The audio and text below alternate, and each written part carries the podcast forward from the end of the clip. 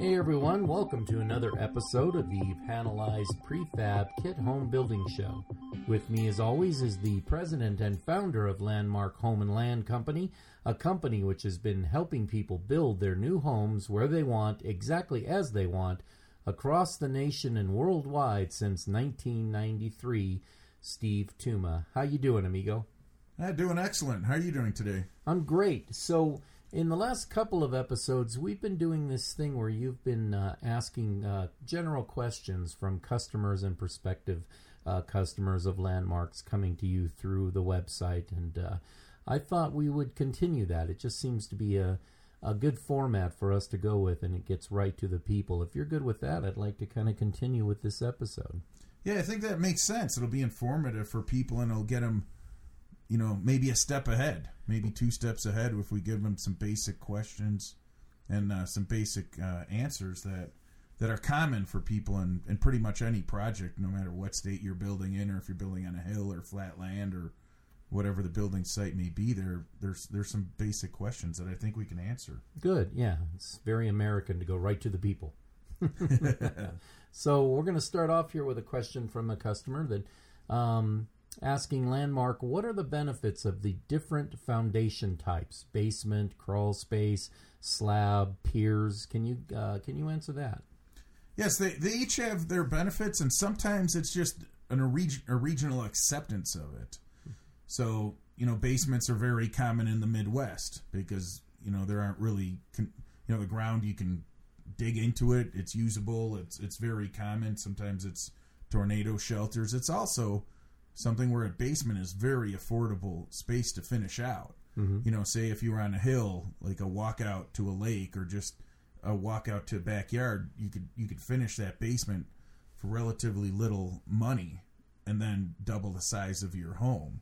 Now, crawl spaces are more maybe if there's a limitation as to why you can't go down deep, or some people just don't like basements. Mm-hmm.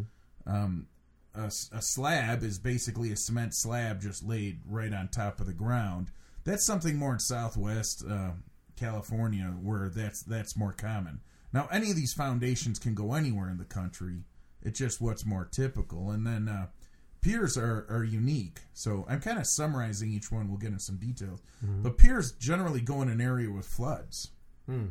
But what's interesting about piers is we are getting people that want to have low environmental impact foundations. Right. So they don't want to tear the side of a hill up or whatever it might be, and they they would just use piers because in a smaller home it's easier to put put in. Mhm. Some people can actually just put piers in and not have to go through the whole cost of the foundation. But um, that's that that's the basic summary on it. But let, let's go through them again. So basically, a basement would be if you want the living space underground Mm-hmm. and sometimes exposed for like a walkout situation. Um, if you grew up with a basement, you're probably going to want a basement. Some people use basements just for storage. Other people, it's for man caves, workshops, drive under garages, whatever it might be. You can put your uh, mechanicals down there, plumbing. Well, your plumbing will be down there. Your heating systems, hot water tanks, different things like that. Keep them out of the house if you want. Mm-hmm. The crawl space will lift the house above the ground, but it won't create a living space like a basement would be. So sometimes people like the crawl space so that they can go underneath. You know, if they need to do some maintenance or little storage areas, they they can have a, a crawl space to lift the house above the ground, but also still have the footers from the crawl space wall go deep enough to go below the frost lines in the areas. Uh, slabs are typically done. They're generally the least expensive way to build. Um, the plumbing and details can go under the slab, so if, if you have an issue with the pipe, it could be a little bit of a problem having to break through the cement. But it's considered to be more affordable. And generally, slabs are done in areas where you don't have um, a very deep frost line Mm-hmm. because you know at a certain point if you have to make the footer go down so much you may as well just do a uh, a crawl space and like we said piers are to lift the house above the ground like in a flood area by a river where it might flood um, in Florida you know for hurricanes so that the water surge can go underneath the house now we've done houses and piers in New York Mm. you know in different areas where where there's different flood situations so we can design each of these foundations. We can engineer each of these foundations, and we can also work with you to make sure that the foundation type is right. So if you're if you're not sure, you know, you can give us a call or an email and just ask us. Say, hey, I'm I'm considering this in my specific situation. What makes sense? Mm-hmm. So we could take the general concepts that we spoke about and then go through and figure out how to, how does it apply because a lot of people say hey i've never built a, a house in a you know just people don't build houses on basements in california. Right. and i could sit there and say we've done them imagine a house going down the side of a hill. Hmm. where it's indented into the hill so you've got like a three level home. You know the middle level being the main level then upper level and then the lower level kind of a lookout basement.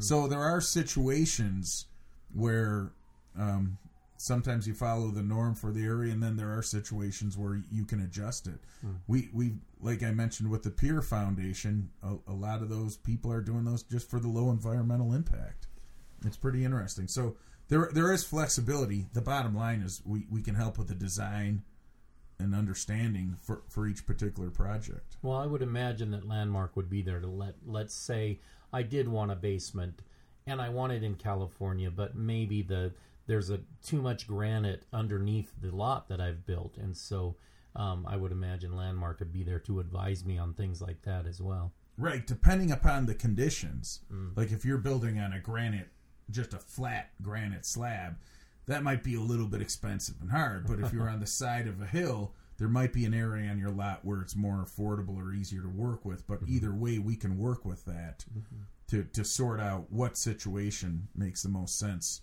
for your particular need. And that's the key to it. You know, we could use these general guidelines, but at some point, we have to refine it down to what makes sense for you. So you'd let me know if dynamiting is not a cost-effective way to go. Right. It's it, people have done it, but it, it, it gets expensive. Usually, usually on projects like that, there's just a primo view or something that just Right, right. has to be taken advantage of. Or sometimes, if people don't get geotechnical reports, it's kind of a little bit of a surprise. So we we suggest in areas, um, you know, that might be a little trickier to get a geotechnical report to to avoid surprises in in the ground.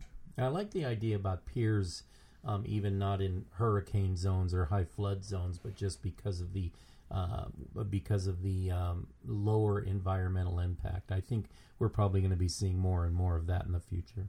Well, a lot of that's happening because some people are building in very interesting areas around wetlands or on the sides of hills. Or sometimes it's just an affordability factor because, um, you know, the wetland areas, there's government regulations, so you can do certain things. You can affect a certain part of the area. So with a, a pier system, you can span the house over um, some ground conditions and then then avoid impacting the ground. But a lot of people are also going through. Say it's a situation where someone wants to do a mini home, a tiny home, or a smaller home. You don't have to go excavate a big hole. You can just put a pier in, kind of like a deck. It's a little different, but it's the same concept, like a deck, and then build a house on top of it.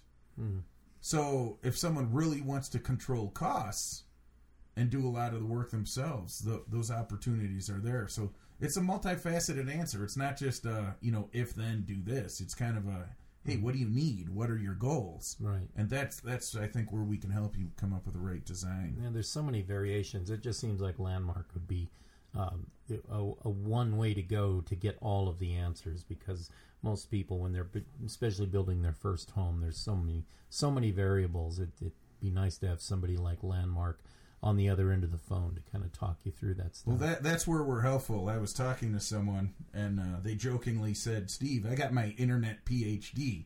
You know, yeah, you know, you can go online and get every opinion that you want to hear. You can find it, but you know, after looking at all these ideas, watching TV shows, how do you really know what impacts? you know, how, how it works with you, Right. and that that's the point that that we can do to help.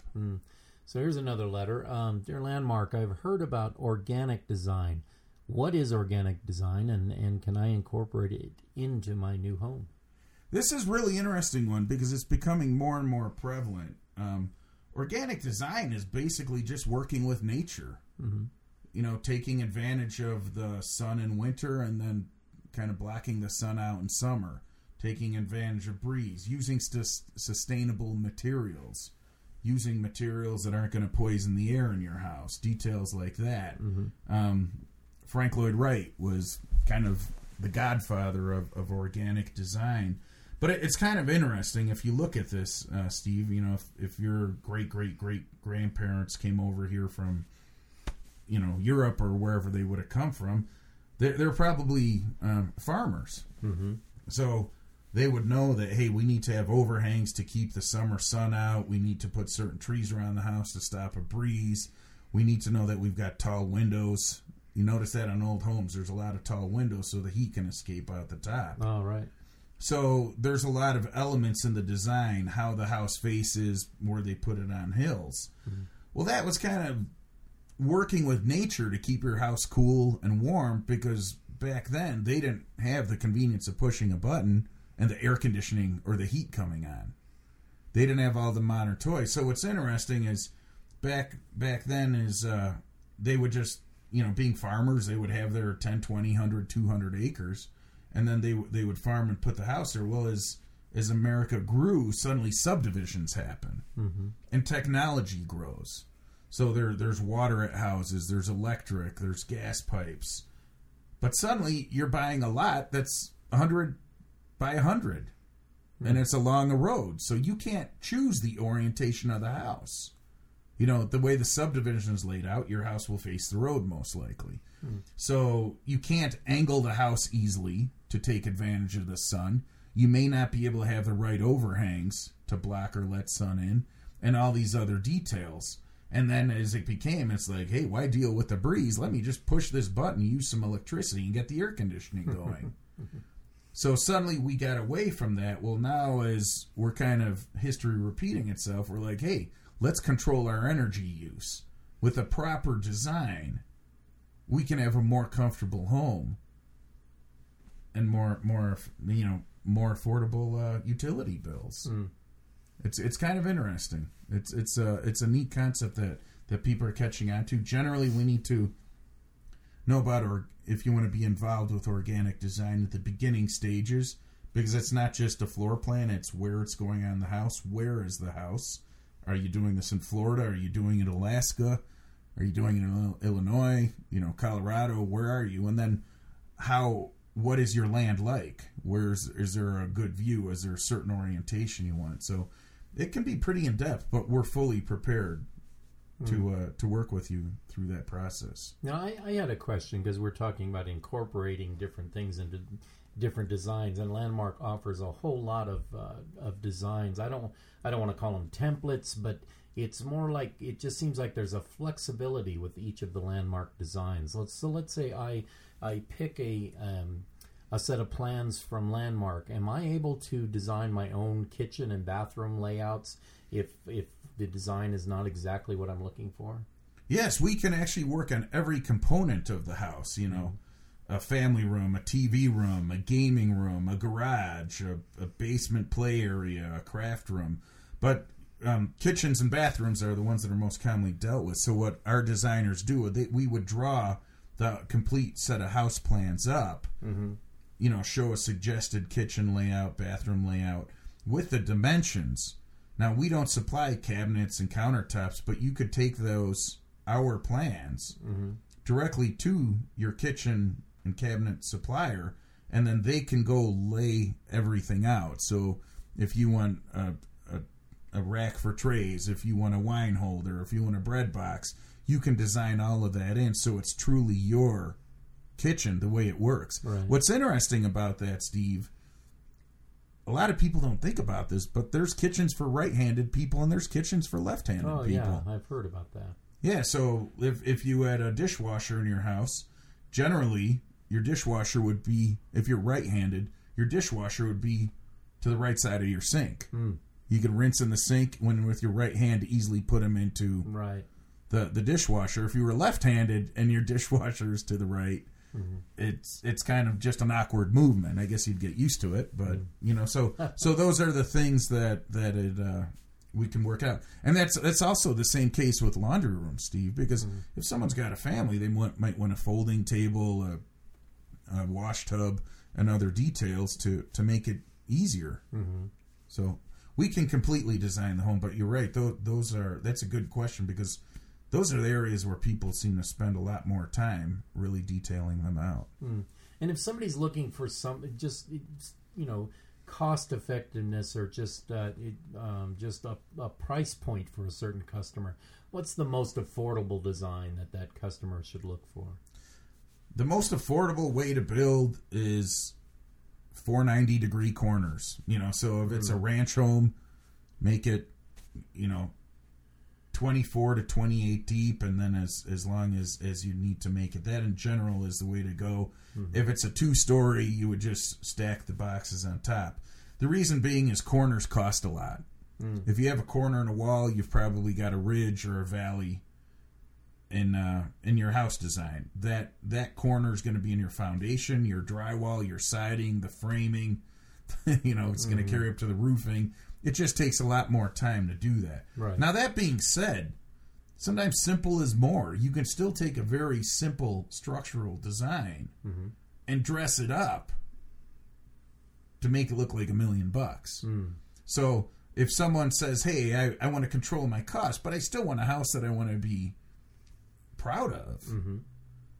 you know, we could do that. You could put a porch across the front of it, little decorative dormers, maybe a small bump out you know, just little details that uh, that that can be done. So in general, the less corners in a house, the more affordable it's going to be. Hmm. Now, that being said, if you just have to have a house with 30 corners on it and an extreme roof pitch, we can still help you with that. But a lot of people um, are just really interested in building a house that they believe is sensible mm-hmm. and controlling the cost. Sometimes, uh, you know, empty nesters first time home builders or home buyers. Um, and then other times with uh, you know maybe relatives are moving in for whatever reasons. Mm-hmm. You know the, the parents or grandparents are moving in, so they they've got to stretch the money. Now these homes can be just as energy efficient. They can be just as fun. You can still design them the way you want them to be. We can still put luxury features. You can still design your kitchen. So you get to go through the whole process. It's just the bottom line cost is is controlled. Mm-hmm. Um, here's a simple question, uh, dear Landmark. I'm wondering, is square foot pricing accurate?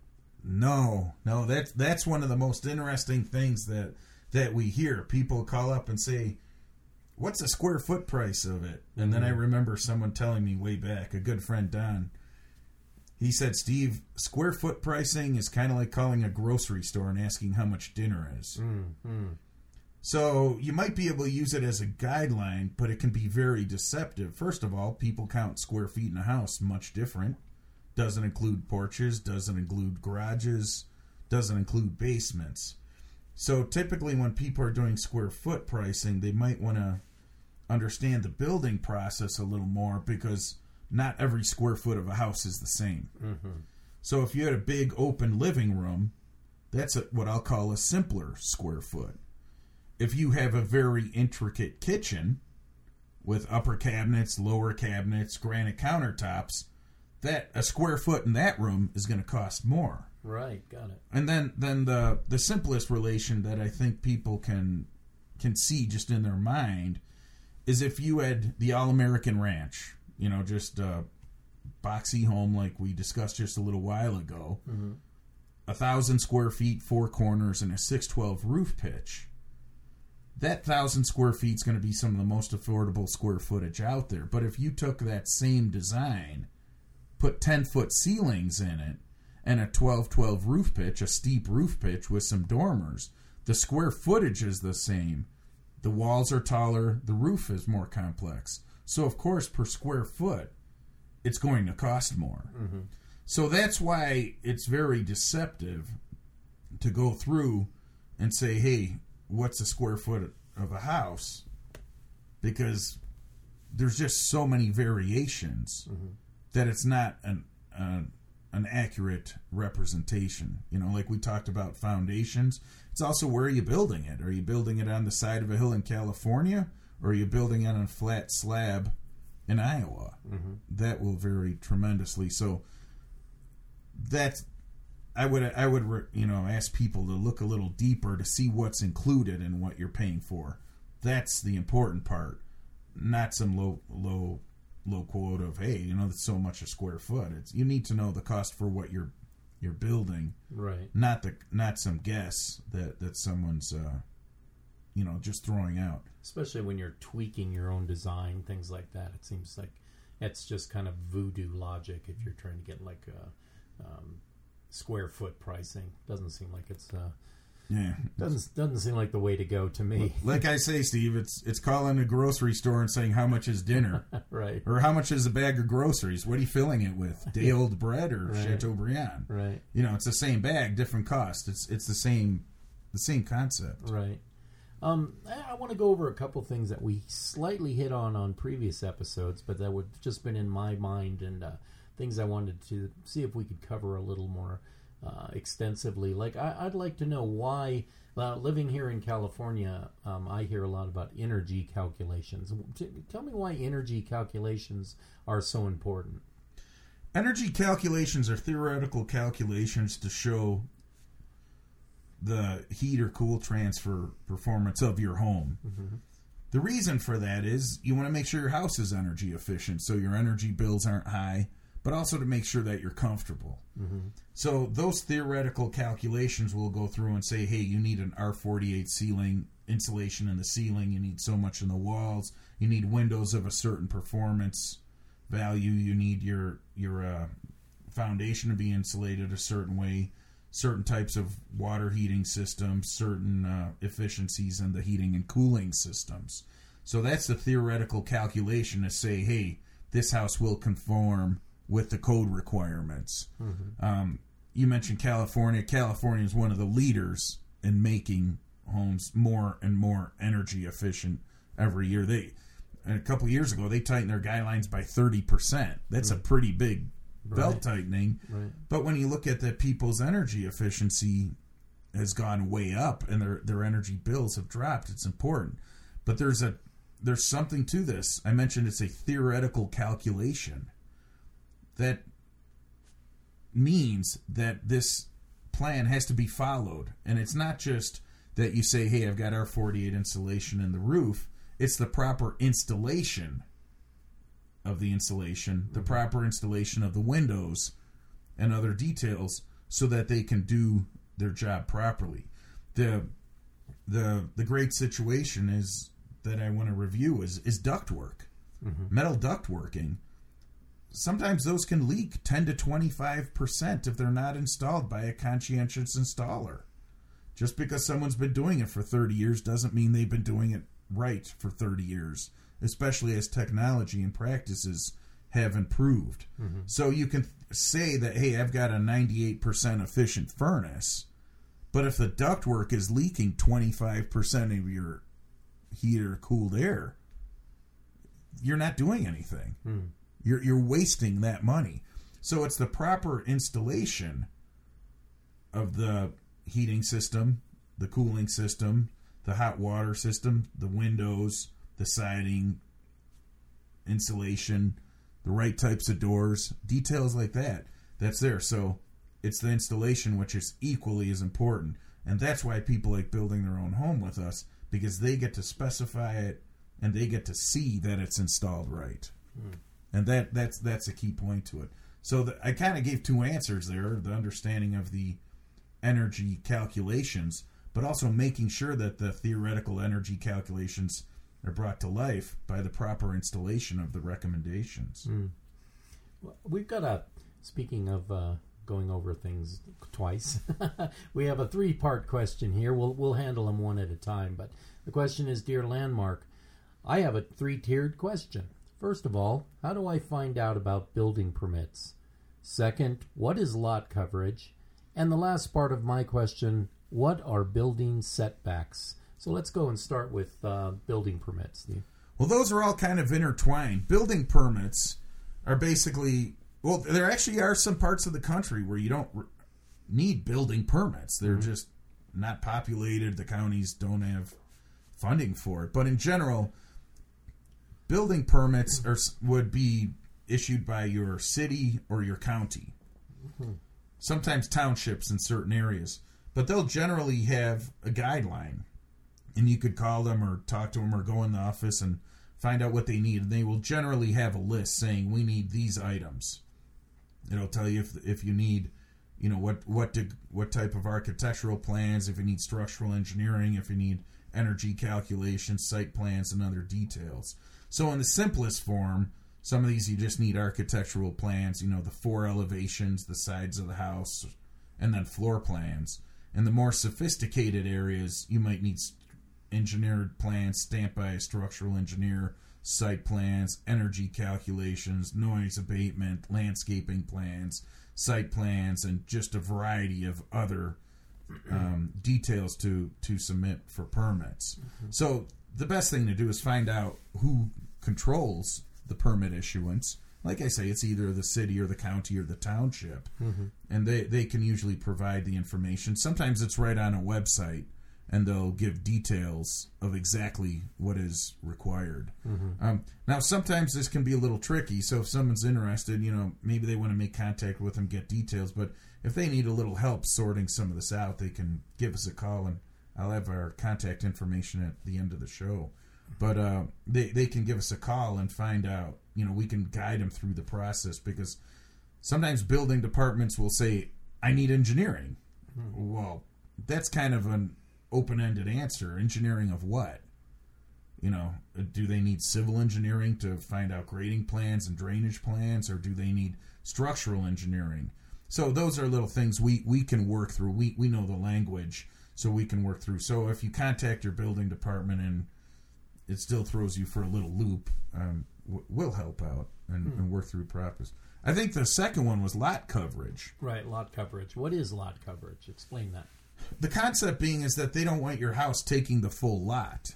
Mm. You know, they want to have certain green areas or driveway areas or or areas so that houses aren't literally right next to each other. So, a, a common number is to say that your your lot coverage can't be say over 35% of the lot. Mm. So if if you have a 10,000 square foot lot, 35% would be 3,500 square feet that you can cover. Got it. Now, the interesting thing, and this is where we come in, is what do they consider lot coverage? Is it the footprint of the house? Is it the overhangs of the house? Is it the driveway and the sidewalks? Does it include your garage? Mm. So there, there could be little tricks there, and this is extremely important um, because you you tie it into what are building setbacks, which I think was the next one. The setback right. is if you have a, um, a say a, a fifty by hundred lot, and your front setback is twenty feet, five feet on each side, and twenty in the back. So on your 50 by 100 on sides, you've got five on each side. That's 10. So you've got 40 feet wide to build in. And then of the 100, you've got 20 in the front, 20 in the back, 40 you've then got 60 left over. So you've got a 40 by 60 pad that or building area that, that you can work within. Mm-hmm. Um, you know, if you've got a big acreage acreage in a rural area, the setbacks will give you a lot more options on where you can put it. But those you you have to consider those. Now, it can get a little detailed, but that's what we can help with. Mm. You know, so if someone says, "Hey, there's this." Uh, lot coverage situation. Here are the setbacks. How, how do we work it? We could find out the details of, of how lot coverage is interpreted. And uh, another thing I want to bring up is some areas, it's, it's kind of interesting, have height restrictions. Uh huh. Yeah. Okay, so in uh, Colorado, along the in the, in the the mountains, also along the ocean, you'll have it because they don't want people blocking everyone else's view. Mm.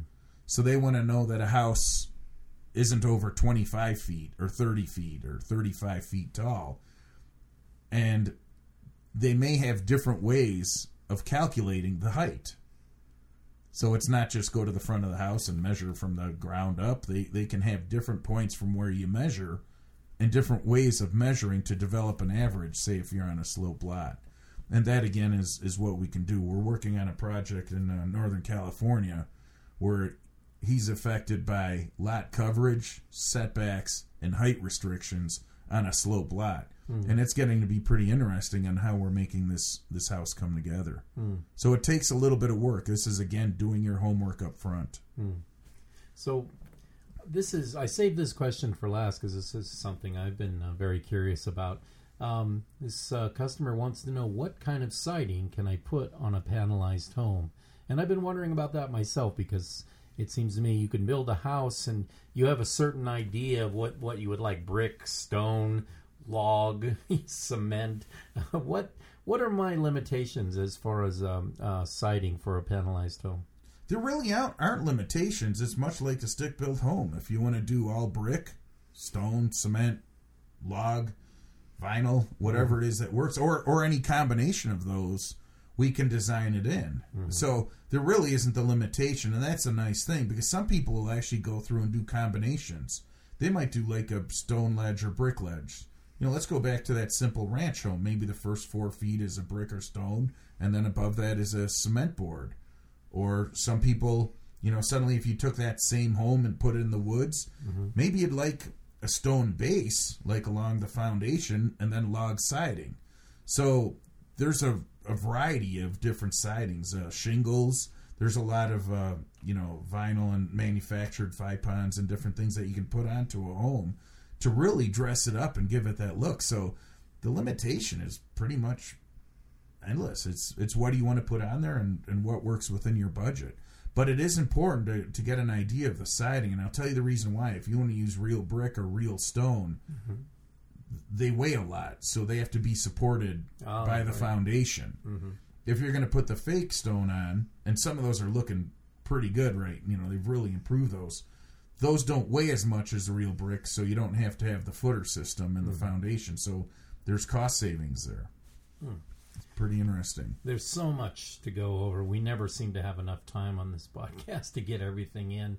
Um, before we go, um, once again, Steve, give us a, a rundown on how we can connect with Landmark Home and Land Company. How do we get a hold of you guys? Well, it's very simple. We've got our, our website at lhlc.com. That's kind of the initials of Landmark Home and Land Company. It's actually Landmark Home and Land Company, but we just have the initials lhlc.com. Um, and you can uh, email uh, Mike. He can help you. Mike at lhlc.com. I'm available at landmark at lhlc.com. And then our 800 number is 800 830 9788. And uh, we're, we're available. You know, we'd like to talk to people and uh, and see what we can do to help. And some people it's easy to email, some it's call, some it's submit an inquiry through the web page. So whatever's easy, just get in touch with us and we'll do everything we can to help you out. Yeah, I would really recommend the website. Um, definitely check it out. There's so much information on there. I think it's it's really worth going over it thoroughly because there's just so much there that you can uh, that you can find out about on the uh, Landmark Home and Land Company website. So that's going to do it for this episode of the Panelized Prefab Kit Home Building Show. For Steve Toom and myself, thank you guys for listening, and we'll see you next time. Thank you. Have a great day.